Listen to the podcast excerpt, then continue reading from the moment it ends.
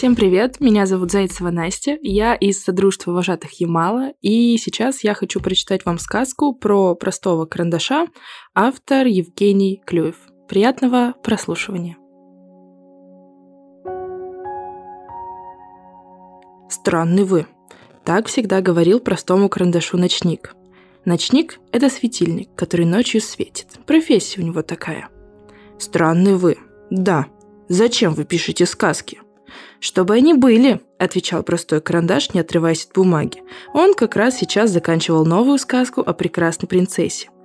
«И что же будет, когда вы напишете эту сказку?» «Будет сказка», — улыбался простой карандаш. «Еще одна сказка».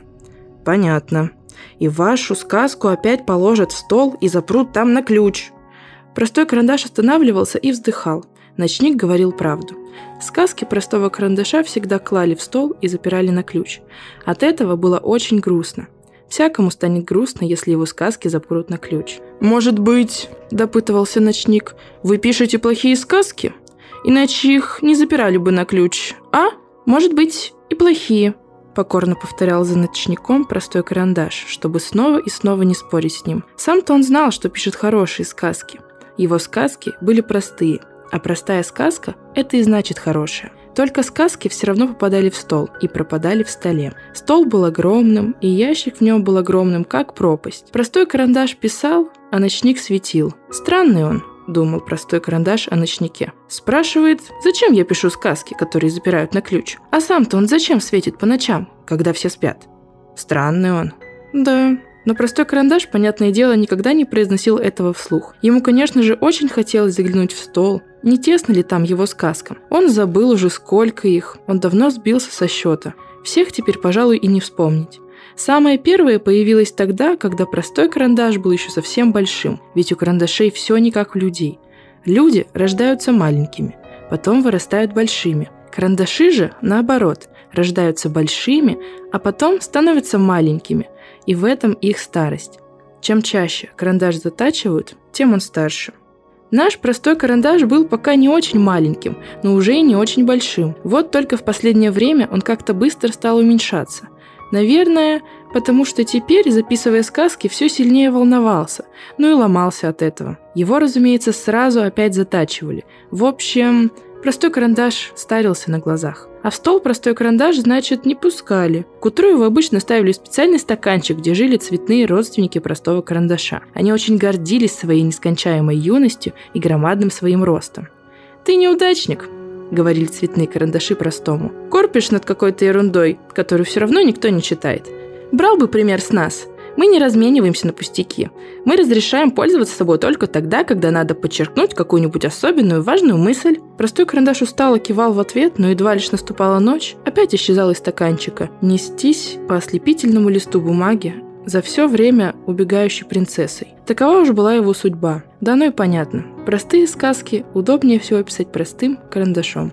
Однажды ночью ночник щелкнул и перестал светить. «Хватит!» – сказал он в сердцах. Мне надоело. Я больше не хочу тратить на вас свет. Все равно от ваших сказок никакого проку. И простой карандаш начал писать при свете луны. Луне ведь света ни для кого не жалко.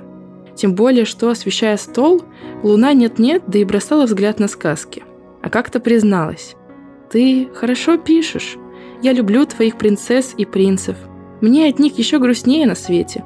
До сих пор простому карандашу никогда не говорили ничего подобного, ведь сказок его никто не читал. Они лежали в столе, а стол был заперт на ключ. Простой карандаш вздрогнул и от растерянности даже упал на пол. Его пришлось затачивать, причем не один раз, а два, потому что он сломался еще и внутри. Но мы-то с вами знаем, когда он на что-то ломается внутри, наши сказки становятся лучше. Так произошло и сейчас. Новая сказка о прекрасной принцессе оказалась само совершенство, все в ней было не так, как в жизни. А ведь для сказки это самое главное. Настал день, когда простой карандаш заточили в последний раз. Увы, теперь его осталось только на одну сказку. Причем совсем коротенькую. И тогда простой карандаш написал сказку о вечной жизни. А на утро его выбросили в мусорное ведро.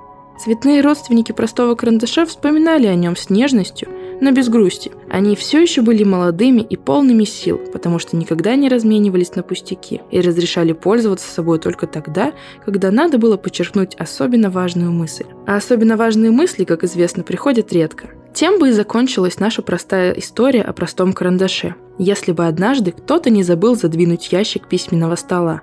И тогда, через щелочку, сказки простого карандаша словно птицы выпорхнули наружу и разлетелись по всему свету. Люди прочли их и полюбили. Простой карандаш, правда, уже не узнал об этом. Но мы-то с вами знаем, что сказки не запереть на ключ.